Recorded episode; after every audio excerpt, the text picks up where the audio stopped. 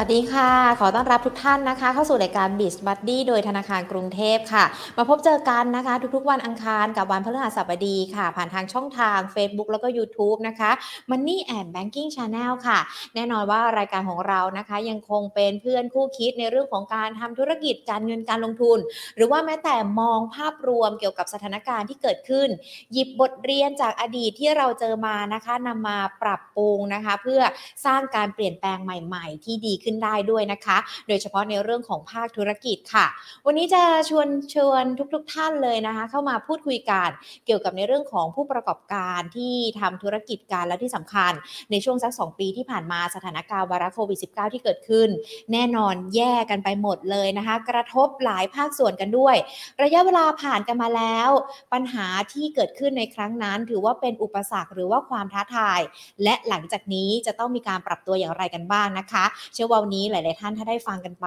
อาจจะมีแนวคิดดีๆ ในเรื่องของการทำธุรกิจหรือว่าแม้แต่การใช้ชีวิตกันด้วยนะคะ วันนี้ค่ะเดี๋ยวเราพูดคุยกันนะคะกับพี่เต้ค่ะ คุณพันชนะวัฒนเสถียรนะคะ นายกสมาคมการท่องเที่ยวเขาใหญ่ แล้วถ้าพูดชื่อการเนี่ยพี่เต้นะคะ แน่นอนใครที่เคยไปเขาใหญ่จะต้องไปทานร้านอาหารเป็นลาวพี่เต้ก็จะเป็นผู้ก่อตั้งร้านอาหารหรือว่าเป็นเจ้าของร้านกันด้วยนะคะ และอีกหนึ่งตำแหน่งที่เราคุ้นเคยกันดีในช่วงสถานการณ์ไวรัสโควิด -19 ที่เกิดขึ้น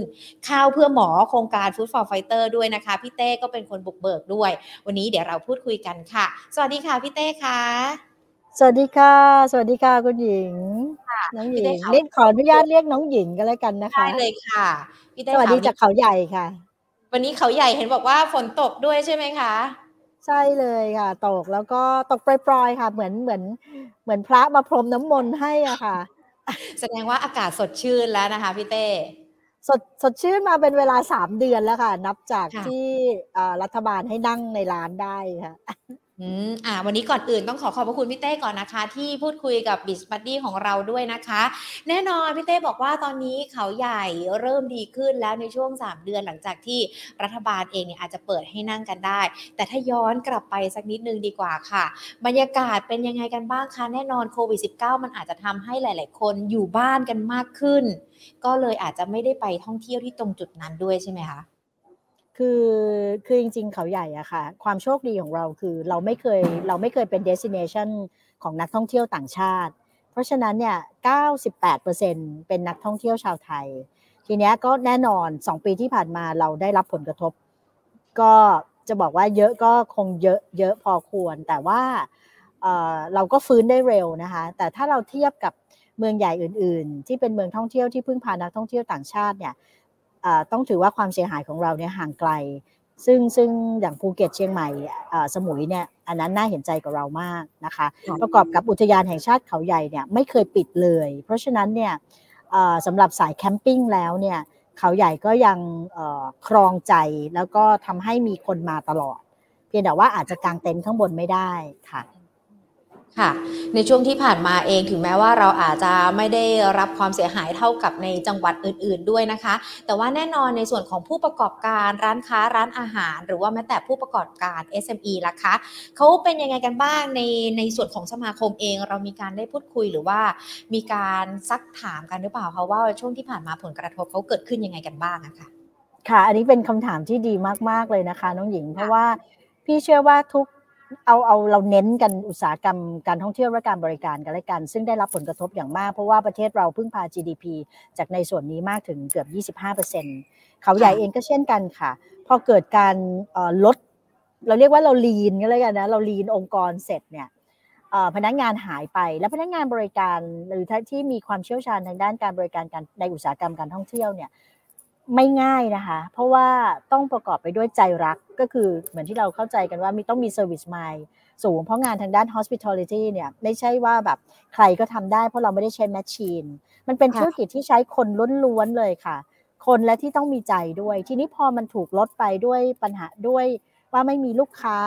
โดยในระดับ SME นี่เห็นได้ชัดมาก โดยเฉพาะร้านเล็ก ๆ และโรงแรมที่พักรีสอร์ทขนาดกลาง พอสมมติจากเดิมเคยมี 40 แล้วเหลือ 10อะค่ะ แล้วพอนักท่องเที่ยวกลับมาด้วยโปรเจกต์หรือโครงการของรัฐบาล ซึ่งเป็นโครงการที่ดีนะคะ อย่างเช่นเราเที่ยวด้วยกันเนี่ย พอค่ะพอกลับมาเราไม่สามารถเรียกคนกลับมาได้ในทันที สาเหตุเกิดจากอะไรรู้ไหมคะน้องหญิงอันอันแรกเลยคือ เราไม่มั่นใจ ว่ากลับมาแล้วเนี่ย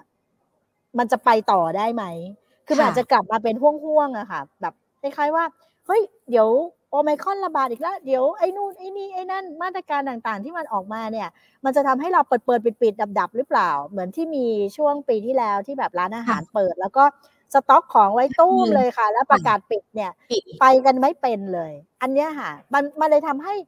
ในมันเกิดการแย่งบุคลากรกัน ก็ไม่ยังไม่อยากบอกว่าใครถูกใครถูกใครผิดนะคะ มันไม่ไม่ขอแตะเรื่องนั้น แต่กำลังจะบอกว่า บุคลาบุคลากรที่มันเหมือนมีปลาอยู่ในแม่น้ำอันจำกัดอยู่แล้ว เพราะถูกลีนไปรอบหนึ่งแล้ว แล้วก็คนพวกนี้ก็อาจจะกลับบ้าน หรือไปอาจจะต้องเลือกไปประกอบอาชีพอย่างอื่น ไปปลูกกล้วยไปทำไร่อะไรก็แล้วแต่เนี่ย กว่าเขาจะกลับมากว่านายจ้าง หรือผู้ประกอบการจะรู้สึกว่า เอาละฉันมั่นใจ ฉันจะไม่ถูกเปิดเปิดปิดปิดดับดับเนี่ย แล้วฉันจะได้จ้างงานต่อ ค่ะ เนี่ยค่ะคือสิ่งที่เกิดขึ้น แล้วก็เลยทำให้การเซอร์วิสไม่ดี น้องหญิงก็อาจจะได้ยินข่าวว่ามีการฟ้องร้องหรือร้องเรียนกันบ้าง อันนั้นก็เป็นปัญหาที่เราพูดคุยกันในสมาคมการท่องเที่ยวเขาใหญ่ และกลุ่มผู้ประกอบการที่เราเป็นภาคีเครือข่าย ไม่ว่าจะเป็นชมรมผู้ประกอบการร้านอาหารอำเภอปากช่อง มีการซื้อตัวโทษนะคะไม่อยากเรียกซื้อตัวกันแล้วกันอะมีการให้ค่าแรงที่สูงขึ้นอย่างเช่น เดิมอะเขาเคยได้ 350 บาท 400 บาทต่อวันใช่ไหมคะ ที่อื่นมาก็แบบ โอ๊ยคนเยอะฉันต้องการแบบลูกค้ามามาก เอาไงดีก็ต้องจ้าง ก็เรียกว่าขึ้นตัวเลขให้จาก 400 500 เป็น 600 700 หรือบางแห่งสูงถึง 800 ค่ะ แล้วก็อย่างพวก technician เนี่ยก็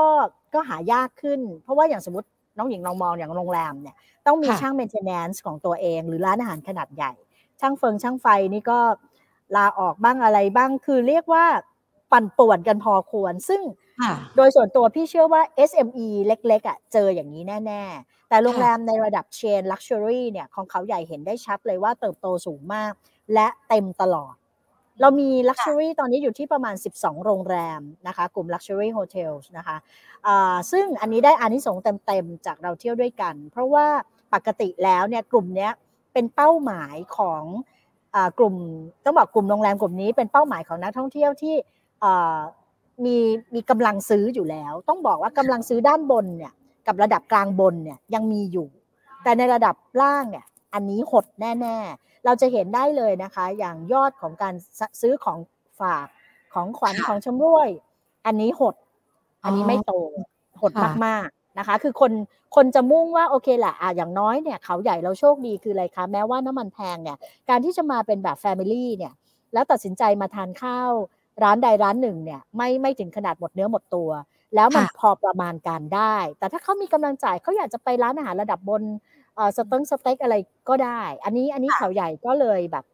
หรือแม้แต่กาแฟของเขาใหญ่เองแก้วหนึ่งร้อยสิบบาทขึ้นไปถึงร้อยห้าสิบหรือแบบเครื่องดื่มที่คาเฟ่เก๋ๆเนี่ยก็ก็ต้องถือว่ามีกลุ่มลูกค้าที่ให้ความสนใจมาก มันเลยเป็นเหตุให้เรามองเห็นทั้ง การเติบโต แล้วการพยายามฟื้นตัวนะคะซึ่งทางค่ะทางสมาคมเราเองเนี่ยเราก็รวมกลุ่มกับผู้ประกอบการนะคะเรามีสมาชิกในการประกอบการ 10 ด้านเนี่ยไม่ว่าจะเป็นสนามกอล์ฟโรงแรม รีสอร์ทที่พักร้านอาหาร ร้านคาเฟ่คาเฟ่สถานที่ท่องเที่ยวสวนสวนดอกสวนดอกไม้สวนผักอะไรอย่างเงี้ยนะคะสวนผลไม้ เรามีการอบรมโควิด supervisor ร่วมกับ ศูนย์เอ็นเซกนะคะที่ดูแลเรื่องด้าน MICE ของมอราชภัฏเรามีหลักสูตรโควิด supervisor เนี่ยทำให้ผู้ประกอบการเนี่ยตรวจ ATK ทุก 7 วัน อันนี้เราอบรมไปได้ได้มากกว่า 150 สถานประกอบการ เรามีการดำเนินชาชา plus ตรงนี้แหละค่ะพี่โดยส่วนตัวพี่คิดว่านี่คือเหตุผลที่ทำให้เราเนี่ยเออเขาเรียก resilient คือล้มแล้วลุกขึ้นมา หรือแค่ลื่นแล้วก็ลุกขึ้นมาได้อย่างรวดเร็ว เราเราเป็นหนึ่งในอำเภอหนึ่งในเจ็ดอำเภอของโคราช Green Box ที่ต้องบอกว่าวิ่งวิ่งออกออกออกไปเลยทันทีที่แบบ ไม่ว่ารัฐบาลหรือทางจังหวัดจะประกาศมาตรการอะไรมานี่ เราวิ่งออกไปเอาไปรอออกไปรอก่อนเลยอะค่ะ เหมือนเหมือนพ่อปากช่องเราเองเนี่ย เราเป็นหน้าด่านของของเวลาเราขึ้นสู่ประตูสู่อีสาน ยังไงยังไงอะค่ะ ก็ต้องมีสักหนึ่งมื้อ จะไม่พักก็ได้ แต่ว่าต้องมีแวะปั๊มน้ำมันใช่ค่ะ ก็ต้องถือเป็นความโชคดี พี่เต้ขาการล้มแล้วลุกเร็วของเราหรือว่าแค่ลื่นๆ เท่านั้นเอง และหลังจากนี้เราสร้างเกราะกันไว้ยังไงกันบ้างคะ ทั้งผู้ประกอบการขนาดเล็กที่เรามองไป รวมไปถึงในเรื่องของผู้ประกอบการขนาดกลางขนาดใหญ่ ขนาดกลางขนาดใหญ่และแน่นอนเขามีฐาน มีสายป่านหรือว่าแม้แต่มีความแข็งแกร่งกันด้วยนะคะ แล้วเราไปสร้างเกราะให้ผู้ประกอบการขนาดเล็กที่เขายังพร้อมที่จะลุกขึ้นมาสู้กันอีกรอบหนึ่งยังไงกันบ้างคะ ก็ต้องเรียนให้น้องหญิงทราบเนาะว่าปีที่2ปีที่ผ่านมาค่ะโควิด เราไม่เคยหยุดทำงานเลย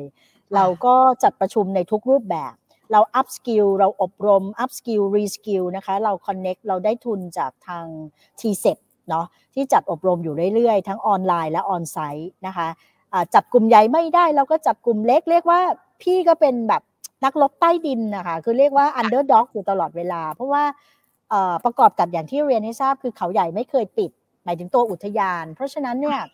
เราเรามีความพร้อมเราอบรมด้าน PR เราอบรมถ่ายภาพ เราอบรม Marketing Content เราอบรมการเสิร์ฟแบบ Luxury เราเชิญร้านเราจัดเขาใหญ่ Dining Experience with Michelin Star Chef เราเชิญเชฟระดับมิชลินมาเปิดร้านได้สำเร็จแล้วนะคะ ก็เป็นของเชฟหนุ่ม ชื่อร้าน The Gardener ใช้ local product เราทำเรื่อง Food Bank ความมั่นคงธนาคารความมั่นคงทางด้านอาหารแห่งเกษตรอินทรีย์ เราทำเรื่อง gastronomy tourism เราทำเรื่องการท่องเที่ยวเชิงดาราศาสตร์ เราทำทั้งหมดทั้งมวลเกาะร้อยไปกับเรื่องของเขาใหญ่ยั่งยืน และความปลอดภัย ที่จะทำให้นักท่องเที่ยวมั่นใจ เราไม่ว่าจะอบรมอะไรเราได้หมดนะคะโควิด 19อะไรสารพัด setting โอ้จำได้ไม่หวัดไม่ไหว SHA SHA Plus นี้ได้หมด ผู้ประกอบการของเขาใหญ่นี่เข้มแข็งมาก ๆ ทีนี้นโยบายต่อไปของเราเป้าหมายเราคือ ปี 65 ที่พี่ยังเป็นนายกอยู่เนี่ย เรายังเน้นเรื่องเขาใหญ่ยั่งยืน เราเน้นเรื่องการเป็น smart city smart mobility นะคะ เราจะทำให้เขาใหญ่เนี่ยมามาอยู่ได้ เพราะว่าตอนนี้เนี่ย เกิน 30-40%เนี่ยเป็นคนกรุงเทพที่มี second home อยู่ที่นี่ เพราะฉะนั้นธุรกิจที่นี่เนี่ยมันไม่ได้แค่รองรับสุกเสาร์อาทิตย์อีกต่อไป มันคือทุกวันนะคะแล้วก็ไม่มีฤดูกาลแต่ทำอย่างไรให้เราเนี่ยดูแลเขาใหญ่ให้ยั่งยืนให้ได้ โดยเฉพาะเรื่องสิ่งแวดล้อม ปีนี้เป็นปีปักธงค่ะ 60 ปีอุทยานแห่งชาติเขาใหญ่ เราก็จะจัดกิจกรรมตลอดปี เราเรียก coding ว่า 6017 17คือครบ17ปีที่เราได้รับมรดกโลก เพราะฉะนั้นเนี่ยเราจัดกิจกรรมตลอดทั้งปี ไม่ว่าจะเป็นการวิ่ง หรือดูแลเรื่องไฟป่า เรื่องโครงการทำหมันหมาแมว สุนัขจรจัด เพื่อความปลอดภัยให้กับนักท่องเที่ยว ในโครงการของเขาใหญ่ Green and Clean เราทำงานตรงร่วมกับสภาอุตสาหกรรมท่องเที่ยวจังหวัดนครราชสีมา เราทำงานกับหอการค้า 4 สมาคม 28 ชมรมรอบเขาใหญ่ คือเรียกว่า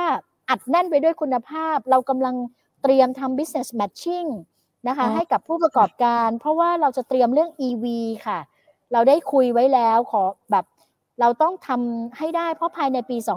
2030 ประเทศของเราได้ promise เอาไว้ได้ commit เอาไว้แล้วใช่ไหมคะว่าเราต้องเปลี่ยนเป็น EV 30%เราก็ได้คุยกับบริษัทซีโนเอาไว้แล้วเหมือนกันว่าจะต้องเตรียม ที่ที่เป็นดูแลเรื่องแฟรนไชส์ของ e g a t อีกทีนะคะก็เราก็บอกว่าอ่ามาให้ความรู้ผู้ประกอบการเราหน่อย เราเตรียมคุยกับ i n s e Eco เพื่อทำเรื่อง waste management คือทั้งหมดทั้งมวลเนี่ยค่ะไต่ไปตาม 5 เสาหลักของเขาใหญ่ยั่งยืนค่ะ อืมค่ะ พี่เต้ค่ะพอฟังแบบนี้แล้วเนี่ยมันสะท้อนให้เห็นอย่างหนึ่งเลยนะว่า ตัวสมาคมเองก็ทำงานอย่างเข้มข้น แล้วก็ผู้ประกอบการในเขาใหญ่เขาดูเหมือนเป็นรวมกันเป็นอันหนึ่งอันเดียวกันในการที่จะทำให้ในเรื่องของการท่องเที่ยวนั้นเติบโตไปได้ อันนี้อาจจะเป็นโมเดลหรือว่าเป็นแนวทางสำหรับในเรื่องของการทำธุรกิจอื่น ๆ กันด้วย ที่อาจจะได้ฟังพี่เต้วันนี้แล้วแบบวิมีไอเดียในการที่จะไปสานต่อธุรกิจของเขาเอง อันนี้มันถือว่าเป็น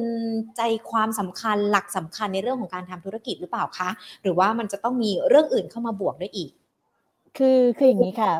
ไม่ว่าเราจะทำอะไรเนี่ย เขาใหญ่มันกลายเป็นมันเป็นบ้านของเราเรารักเขาใหญ่ใช่ไหมคะจริง ๆ แล้วมันเราทุกคนเราอยู่ที่ไหนเราก็ต้องรักที่นั่นใช่ไหมคะเหมือนเนี่ยประเทศไทยอย่างเงี้ยค่ะ เพราะฉะนั้นเราต้องรับผิดชอบต่อสังคมที่เราอยู่ ตอนนี้คงได้ยินข่าวเนาะว่าเจ้าหน้าที่อุทยานถูกตัดงบไปเยอะเลยมันต้องมีการปลดผู้พิทักษ์ป่า ซึ่งเงินเดือนเขาก็น้อยนิด เมื่อเช้าเราก็มีการคุยกันว่าเราจะตั้งกองทุน พื่อช่วยสนับสนุนผู้พิทักษ์ป่า โดยเฉพาะลูกหลานที่เรียนในระดับตรีโทอะไรก็ว่ากันไปนะคะ อันนี้ก็เป็นเรื่องใหญ่มากๆ ถามว่าโมเดลในเรื่องนี้คืออะไร มันต้องโอบอุ้ม เอื้อเฟื้อกับชุมชนและสังคมที่เราอยู่นะคะ เราพี่ย้ำอยู่เสมอเลยว่า ถ้าเขาใหญ่ถูกปลด หรือหวั่นไหวต่อการถูกปลดจากการเป็นมรดกโลก น้องหญิงคะใครจะมาเที่ยวเขาใหญ่คะคือถ้าถ้าเขาใหญ่มี PM 2.5 ใครจะมาเที่ยว ถ้าเขาใหญ่น้ำท่วม แผ่นดินไหว มีไฟป่าตลอดปี พี่เชื่อเลยค่ะว่า the whole investment ของ Happy Valley ของเราเนี่ยพังพินาศแน่นอน ดังนั้นจึงมีความจำเป็นที่เราจะต้องทำตัวเหมือนฟองน้ำนะคะ ในป่าใหญ่เนี่ยที่จะช่วยกันแล้วเราก็อยากเชิญชวนค่ะ ให้กับคนที่รักเขาใหญ่นะคะ เพราะว่าอย่างที่บอกค่ะเขาใหญ่ไม่ใช่มรดกของคนไทยเท่านั้น แต่มันคือมรดกโลก นี่คือสิ่งที่เราอยากปักธงแล้วก็สร้างการตระหนักรู้ในเรื่องสิ่งแวดล้อมไหนๆเนี่ยปีที่แล้วท่านนายกนะคะ รัฐบาลเราก็ไปประชุมเรื่องกับไปสัญญาสัญญากันไว้แล้วนะคะ COP26 เนี่ยนี่คือสิ่งที่เราจะเราจะต้องดำเนินการตาม ค่อยๆไปและไปอย่างยั่งยืนค่ะ ค่ะแน่นอนนะคะ แล้วอยากจะพี่เต้ค่ะอยากจะเป็นคำแนะนำกันสักนิดนึงดีกว่า เพราะว่าบางคนเองเขาก็ทำธุรกิจแบบตัวคนเดียวเนาะไม่ได้มีเพื่อนหรือว่ามีใครเข้ามาดูแล อยากจะให้พี่เต้ให้คำแนะนำหรือว่าเป็นแนวทางเป็นวิธีการในการที่เขาจะเริ่มเพื่อที่จะกลับมาลุกกันอีกครั้งหนึ่งค่ะ อาจจะเป็นในหลากหลายธุรกิจที่ประสบปัญหาในขณะนี้เลยค่ะ ได้เลยค่ะ อันดับแรกนะคะ เหมือนเหมือนความขวัญของธนาคารกรุงเทพอะค่ะ เพื่อนคู่คิดมิตรคู่ใจ เราต้องเป็นคนมีเพื่อนค่ะ แล้วก็ให้มีเพื่อนที่หลากหลายนะคะ คือถ้าเรามองไปทางไหนเอ๊ะฉันตัวคนเดียวเหรอจริง ๆ มนุษย์อยู่คนเดียวในโลกไม่ได้นะคะ การทำธุรกิจในยุคต่อดอทแล้วก็ในยุคที่ทุกอย่างพร้อมจะ disrupt เนี่ยเหมือนถ้าเราไม่ disrupt ตัวเองก่อนเราก็พังนะคะ เพราะฉะนั้นเนี่ยเราต้องทำตัวลื่นไหลค่ะโต้ไปกับคลื่นสึนามิให้ได้ แล้วมีเพื่อนหันไปมองว่าเราเคยดูแลเพื่อนไหมหรือหรือยังไง เอาใจเขามาใส่ใจเรานะคะ ดุดดังคำขวัญของสปอนเซอร์รายการเลยค่ะ ก็แนะนำว่าเป็นปีที่ต้องหันกลับมาดูแลเพื่อน แล้วทีนี้เมื่อเราอยู่ในสังคมชุมชนไหนเนี่ยก็ดูแลสังคมนั้นให้มาก ๆ เริ่มต้นที่ตัวเราก่อนค่ะค่ะแล้วอาจจะต้องมีแผนสำรองไว้ด้วยหรือเปล่าคะ เพราะว่าสถานการณ์ไม่คาดคิดอย่างโควิดเนี่ยเราก็ไม่รู้เนาะว่ามันจะมาและที่สำคัญ เหมือนมันจะหายไปเอามันกลับมาอีกและกลายเป็นสถานการณ์ฉุกเฉินกันไป ในเรื่องของแผนสำรอง แต่ละคนแต่ละธุรกิจก็ต้องมีด้วยหรือเปล่าคะพี่เต้ใช่ค่ะคือคืออย่างนี้น้องหญิง บางคนบอกว่าให้เก็บแคชไว้เยอะๆพี่ก็ยังแบบ จะบอกว่าแล้วถ้าเกิดสองปีที่ผ่านมาเขาไม่เหลือแคชเลยเนี่ย แล้วเขาจะทำธุรกิจแบบตักตวง ต่อให้มันพุ่งขึ้นสูงขนาดไหนก็เป็นไปไม่ได้สำหรับคือมันมันยากมากสำหรับคนตัวเล็กและขนาดกลาง อย่างที่เราทราบดีนะคะ ทั้งไม่ไม่ทั้งในเรื่องของการเข้าถึงถึงทุนนะคะทางด้านการเงินอะไร แล้วก็การบริหารทุนด้วยนะคะ การบริหารธุรกิจในยุควิกฤตเนี่ยสสรุปโดยรวมแล้วเนี่ย ก็จะต้องปรับตัวอย่างมาก การมีเงินทุนสำรองเก็บไว้เป็นเรื่องสำคัญและจำเป็น แต่อย่างไรก็ตามมันอาจจะไม่ง่ายนัก แต่อย่าท้อนะคะ ค่อยเก็บเล็กผสมน้อยค่ะ แล้วก็เรามีสองปีที่ผ่านมาหรือเข้าปีที่สามเนี่ยเรามีต้นทุนหนึ่งที่เราไม่เคยวางแผนไว้เลย คือต้นทุนด้านสุขอนามัย สิ่งของที่ใช้แล้วทิ้งนะคะไม่ว่าจะเป็นหน้ากากอนามัยเจลแอลกอฮอล์และทุกสิ่งอย่าง เรามีต้นทุนทางด้าน sanitary ที่เพิ่มมากขึ้นอย่างเงี้ยอันเนี้ยก็ก็ต้องถือว่าถ้าโควิดมันจางๆเนี่ยเราก็ยังแต่แต่จะบอกว่ายังมีความจำเป็นที่เราต้องรักษามาตรฐานในระดับนี้อยู่นะคะ ค่ะ หลายคนบอกว่าตอนนี้ไม่มีกำลังใจแล้วพี่เต้ท้อแท้แล้วคือแบบ พอจะทำอะไรมันก็ดูไม่ประสบความสำเร็จ การสร้างกำลังใจนี่ก็ถือว่ามีความสำคัญเหมือนเขาเรียกว่าอะไรต้องเชื่อมั่นในตัวเอง ว่าเราสามารถทำได้ปลุกกำลังใจให้ตัวเองแบบนี้หรือเปล่าคะอันดับแรกหันกลับมาดูสุขภาพตัวเองก่อนค่ะกำลังใจสุขภาพจิตกับสุขภาพกายเป็นเรื่องที่มีความสัมพันธ์กันอย่างที่บอกว่าจิตเป็นนายกายเป็นบ่าวเนาะแต่ทีนี้ถ้าเราสุขภาพยังดีอยู่อะค่ะ ขออย่าเพิ่งให้หมดกำลังใจ เพราะว่าเรายังมีเพื่อนเพื่อนพี่ๆน้องๆ เราที่อาจจะเป็นผู้พิการผู้ด้อยโอกาสที่เขาแย่กว่าเรามาก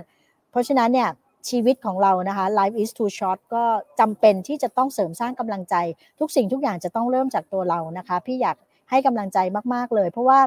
อย่างที่บอกอะค่ะว่าถ้าเรามีภาระหน้าที่ แล้วเรารู้ว่าเราเกิดมาเพื่อต้องทำเพื่อคนอื่นด้วยนะคะ แล้วสังคมมันจะอยู่ต่อได้เนี่ยรับรองค่ะเราไม่โดดเดี่ยว จากช่วงโควิดที่ผ่านมาเราพิสูจน์แล้วว่า คนไทยเราฝ่าฟันวิกฤตร่วมกันไปได้ด้วยการ เอื้อเฟื้อและเมตตาซึ่งกันและกัน อย่างพี่ทำโปรเจกต์ Food for Fighters นะคะ เฉพาะที่เขาใหญ่เองเชื่อไหมคะน้องหญิงในเราให้เราเราทำอาหารส่งบุคลากรทางการแพทย์รวมกันมาเป็นเวลา 2 ปี GDP ในส่วนนี้มากมายมหาศาล ทุกคนพร้อมที่จะเอาข้าวจากยุ้งฉาง เอาหมู เอาไข่ เอาผักผลที่เราปลูกอะมาปรุงอาหารให้กับบุคลากรทางการแพทย์ ตอนเราเปิดศูนย์ฉีดวัคซีนนะคะ ให้กับสมาชิกหรือประชาชนที่เขาใหญ่เนี่ย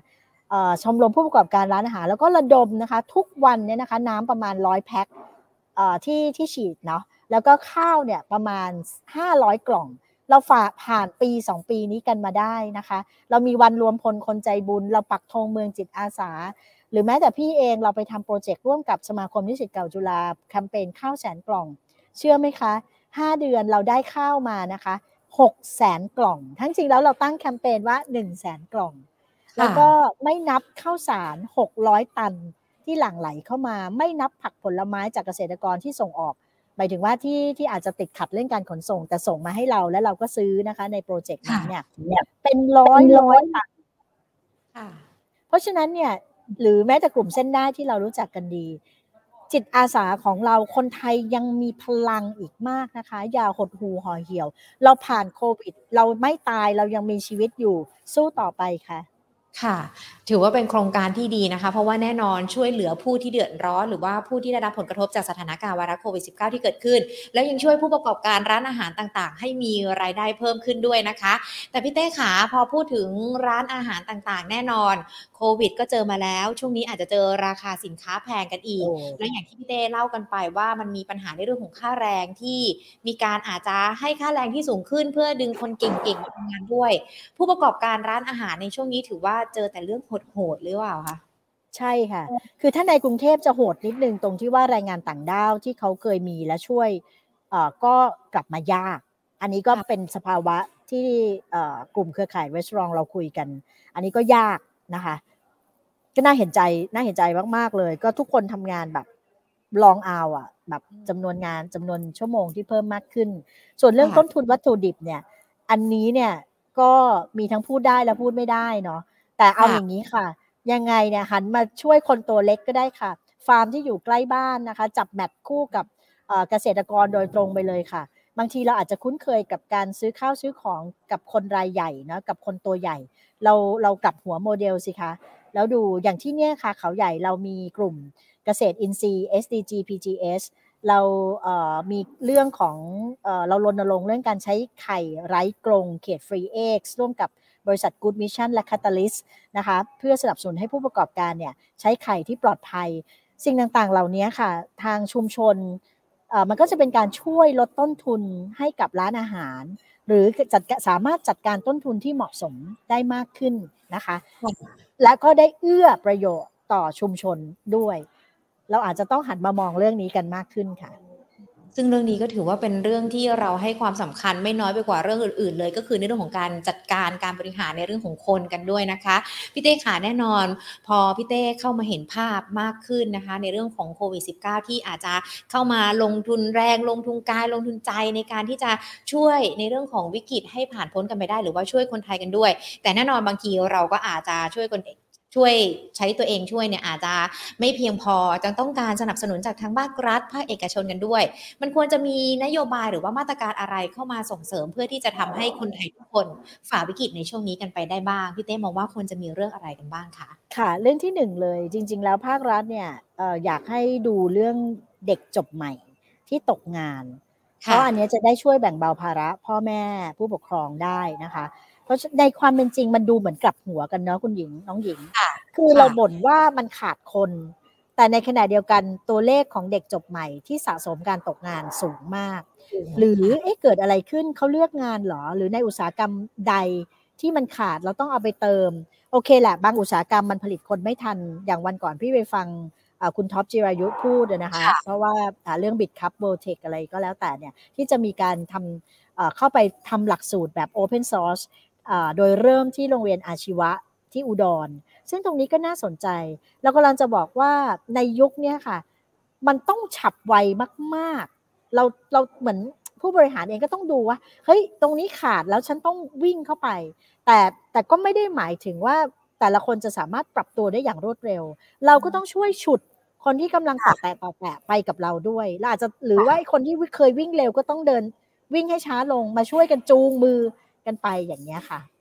ค่ะ อะ ก็ถือว่าเป็นในเรื่องของคำแนะนำนะคะ แล้วก็อาจจะเป็นมาตรการเสริมเพิ่มเติม ที่จะมาทำให้เราฝ่าฟันวิกฤตในครั้งนี้กันไปได้นะคะ พี่เต้คะเชื่อว่าหลาย ๆ คนฟังกันแล้วเนี่ย เตรียมที่จะนำแนวทางของเราที่เราได้ทำกันมาตั้งแต่ช่วงโควิด -19 แล้วก็เตรียมที่จะพัฒนาก้าวเข้าไปสู่ในเรื่องของเศรษฐกิจที่อาจจะเติบโตกันเพิ่มมากยิ่งขึ้นด้วย เป็นแนวทางต่าง ๆ นะคะ ที่จะดำเนินในเรื่องของการทำธุรกิจด้วย อยากจะให้พี่เต้ทิ้งท้ายในเรื่องของกำลังใจกันสักนิดนึงนะคะ เชื่อว่าตอนนี้กำลังใจเป็นสิ่งสำคัญสำหรับทุกคนเลยนะคะ ขอส่งกำลังใจเต็มๆเลยนะคะ ผ่านทาง StreamYard นี้นะคะ ผ่านทางรายการ Biz Buddy นะคะจะบอกว่าตั้งแต่ 2 ปีที่แล้วเนี่ยเราอาจจะรู้สึกเหนื่อย และเราก็อาจจะรู้สึกว่ามองไม่เห็นแสงสว่างเลยนะคะ แต่เชื่อไหมคะ มองย้อนกลับไปเราผ่านกันมาได้ ผ่านมาได้อย่างมหัศจรรย์ เพราะฉะนั้นเนี่ย นับจากนี้ต่อไปไม่ว่าอุปสรรคอะไรจะมาเนี่ย เราก็จะไม่หวั่นไหวนะคะ โต้ไปกับคลื่นค่ะ พี่ยังยืนยันค่ะว่า ใส่เสื้อชูชีพ พร้อมไม้พาย ไม่ว่าจะจะเทินน้ำสเติร์นบกยังไงเนี่ยนะคะ เราจะโต้ไปไปไปด้วยกัน อันหนึ่งก็คืออยากจะเสริมว่าในส่วนของกำลังใจนั้นน่ะต้องมาพร้อมกับความรู้ที่คู่กับปัญญาและเหตุและผลนะคะ ความผันผวนต่างๆ เป็นสิ่งที่เราจะต้องเจออยู่แล้ว ไม่ว่า ทั้งด้านจิตใจของเราเอง สถานการณ์โดยรอบเศรษฐกิจ การเมืองสังคม แล้วก็ในระดับโลกที่เกี่ยวกับเรื่องสิ่งแวดล้อม เอาเป็นว่าทำใจแข็งๆไว้ค่ะ ผ่านแน่นอนค่ะ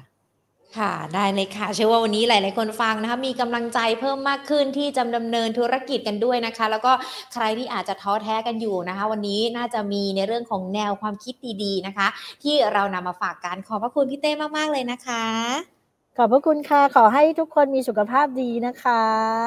ขอบคุณค่ะดีค่ะ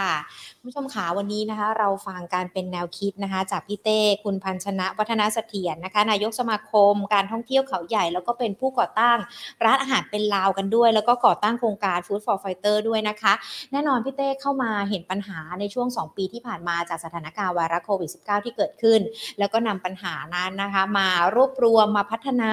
เพื่อที่จะต่อยอดในเรื่องของการทำธุรกิจทั้งที่เขาใหญ่เอง หรือว่าแม้แต่ผู้ประกอบการต่างๆ สามารถฟังไปเป็นแนวทางได้นะคะส่วนหนึ่งที่พี่เต้พูดขึ้นแล้วก็ดูมีความน่าสนใจ แล้วก็อยากจะให้ทุกๆคนเนี่ยอาจจะใช้วิธีการหลักคิดเดียวกันก็คือในเรื่องของการที่มีเพื่อน มีมิตรในการทำธุรกิจ ตอนนี้เราอาจจะต้องมองย้อนกลับมานะคะว่า คนรอบตัวเราเนี่ยเพื่อนๆเราเป็นใครกันบ้างที่จะสามารถปรึกษาในเรื่องของการทำธุรกิจกันได้นะคะ หรือว่าถ้าเราเองเนี่ยไม่มีคนที่จะให้คำปรึกษาแน่นอน ธนาคารสถาบันการเงินก็ถือว่าเป็นหนึ่งแหล่งเลยนะคะ ที่เราเนี่ยสามารถเดินตรงเข้าไปเพื่อที่จะปรึกษาในเรื่องการขอทำธุรกิจ ทั้งมีปัญหานะคะ หรือว่าแม้แต่ขอคำปรึกษาเพิ่มเติม เพื่อที่จะทำให้